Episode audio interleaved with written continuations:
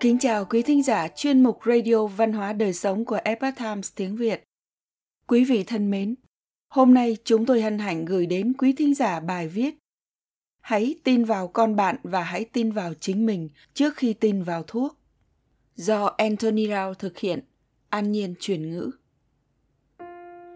Đối với chứng tăng động giảm chú ý, còn gọi là ADHD, việc sử dụng thuốc kích thích tâm thần sẽ có tác dụng và có thể gây phụ thuộc đối với tất cả mọi người. Nhiều bậc cha mẹ thường có cùng một câu hỏi với tôi rằng, chúng ta có nên cho con trai mình uống thuốc hay không? Dưới đây là những điều cơ bản để bạn cân nhắc. Không thể để dự đoán việc sử dụng thuốc sẽ như thế nào đối với một đứa trẻ cụ thể. Cũng không thể biết trước các tác dụng phụ ngoài những gì mà hầu hết chúng ta vẫn lo lắng như là khó ngủ, suy giảm chiều cao, giảm cảm giác thèm ăn, sụt cân và có thể thay đổi tâm trạng. Một số cha mẹ và cả những bạn trẻ lớn hơn còn nói với tôi về sự suy giảm nhân cách. Tôi cũng đã gặp những trường hợp hiếm hoi có vấn đề về tim.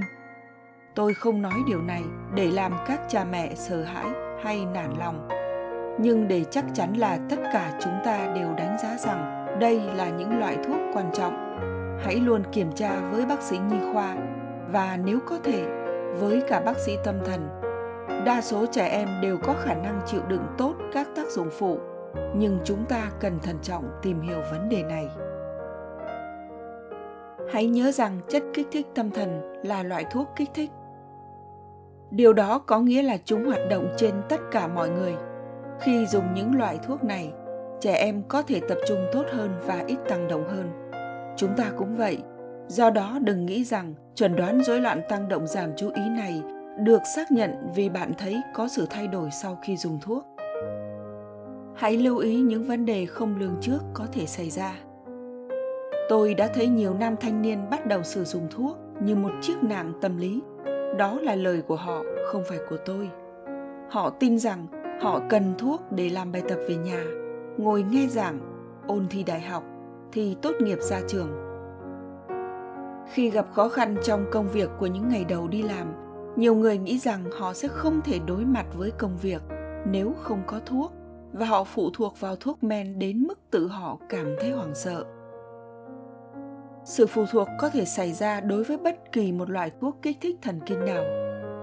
Đây là lý do tại sao tôi khuyên cha mẹ đừng bao giờ sử dụng thuốc như một phương pháp thay thế toàn diện hãy luôn nỗ lực để cải thiện bản thân, xác định điểm mạnh và điểm yếu, và nuôi dưỡng sự phát triển của bọn trẻ ở mọi lứa tuổi. Hãy tin vào con bạn và hãy tin vào chính mình trước khi tin vào thuốc.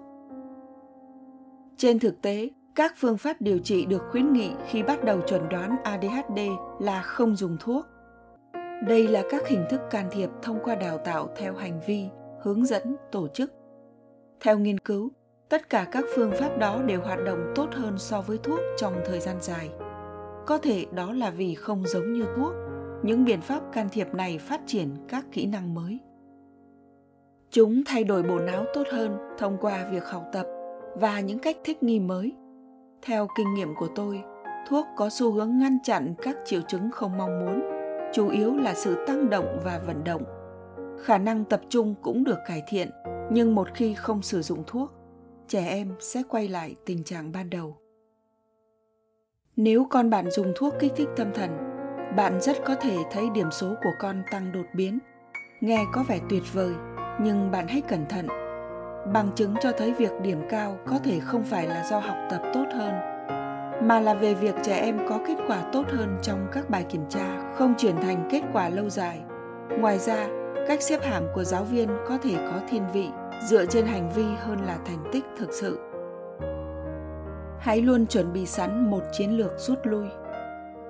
Cuối cùng, nếu bạn thử các loại thuốc điều trị adhd hãy luôn chuẩn bị sẵn một chiến lược rút lui.